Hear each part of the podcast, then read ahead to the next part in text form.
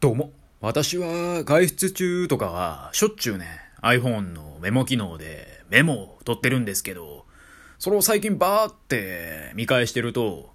おならは来たるうんこの序章に過ぎないっていう謎のメモが残されていて、未だにこれの意味が全くわからない男、YD です。まあ私がわからないならね、これを聞いてくださってる方は余計わかんないですけどね。まあこれ半年以上前にね、取っていたメモで、おならは来たるうんこの序章に過ぎない。まあ意味自体はなんとなくわかりますけど、なぜこのメモを取る必要があったのか、その理由、その意図が全くわかんないよね、と。もしかしたらその日ね、漏らしたのかもしれないです。はい。今日はですね、漏れましたっていう、そういうタイトルでお話ししていこうかなと思います。突然なんですけど、あなたは何かしらの音声を聞く際、イヤホンを使いますか？私はケースバイケースです。そら、そうですよね。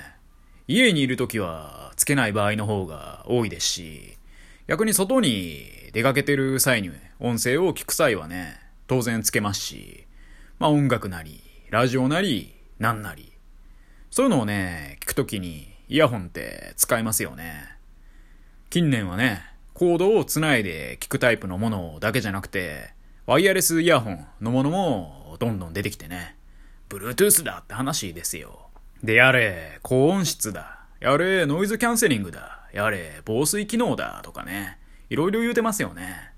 で、AirPods とかだと、通知が来たらね、Siri がその通知内容そのね、なんかイヤホンに読み上げてくれるみたいな、そんな機能もね、あったりするらしいですね。ちょっと AirPods 持ってるわけじゃないんでわかんないですけど、なんかそういうのがあるらしいですね。あの、どういう感じで通知してくれるんですかね。例えば、ジェシカからメッセージが届きました、みたいな感じなんですかね。まあ、他にもね、カレンダー、カレンダーアプリとかにね、同期したら、その予定をね、読み上げてくれたりとかもありそうですよね。15分後にジョセフとアームレスリングです。みたいなね。まあ、とにもかくにもどんどん進化してるよね。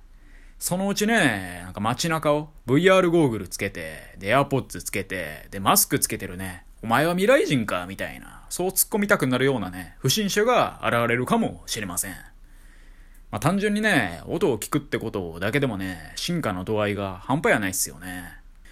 で、中にはね、イヤホンで音楽を聴く場合に、その音量をね、マックスにして、で、外部と完璧に遮断されたい人間の方もいらっしゃるじゃないですか。もうめちゃめちゃ爆音で流して、もうなんかその音楽だけしか聞こえないと、周りの音一切聞こえないみたいな、そんなことをね、する方もいらっしゃると思うんですよ。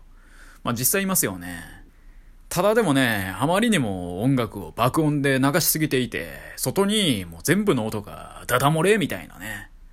まあ、最近のイヤホンはね、高品質というか、質が高いんで、そんなにね、音漏れバチバチにするみたいなこともないでしょうけど、まあ、10年前とかに遡ると、まあイヤホンって音漏れしまくりでしたからね。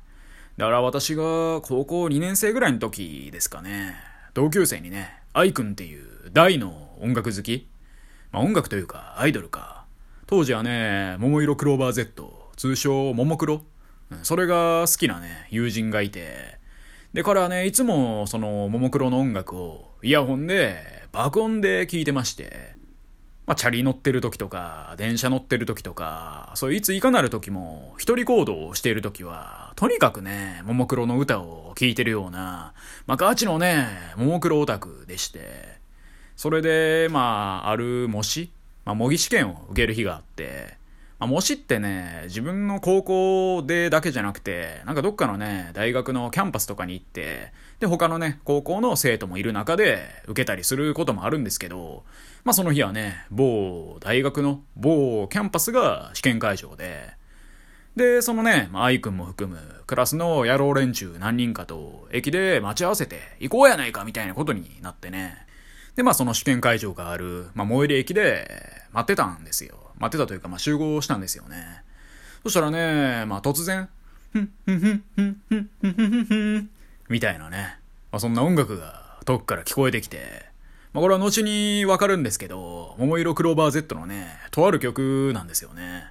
まあ、ちょっと私、ももクロ全然聞かないんで、なんて曲かわかんないですけど、まあ、それでね、ふん、ふん、ふん、ふん、ふん、ふん、ふん、の音がね、まあ、徐々に近づいてくるんですよね。で、最初駅で流れてるんかなって思ったんですけど、まあ、その音がね、近づくと同時に、愛くんもね、徐々に近づいてきてて、で、その、ふん、ふん、ふん、ふん、ふん、ふん、ふんがね、もううるさすぎるやろぐらいのね、距離になった時に、もう目の前に愛くんがいて、お前かってね、なりましたね。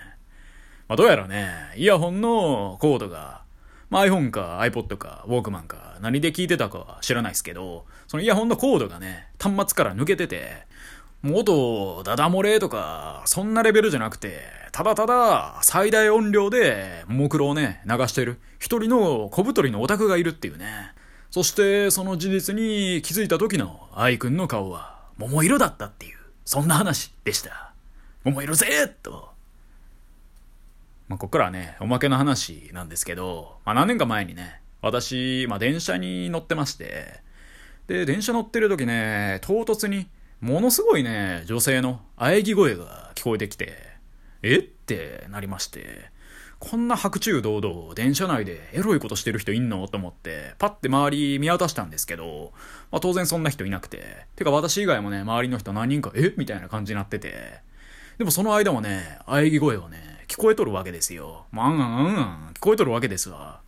えー、なんやこれってなって。そしたらね、まあ一人のね、小太りのおじさんから聞こえてきてるってのが分かったんですよね。えらい高い声出すんやなって最初思ったんですけど、まあ違うと。まあどうやらね、その小太りおじさん、AV をね、音声だけで楽しんでたんでしょうね。で、そのね、まあお楽しみの音量がでかすぎて、もうダダ漏れやと。もう何をハッスルしてんねんと、家帰るまで我慢せえってね、思いましたね。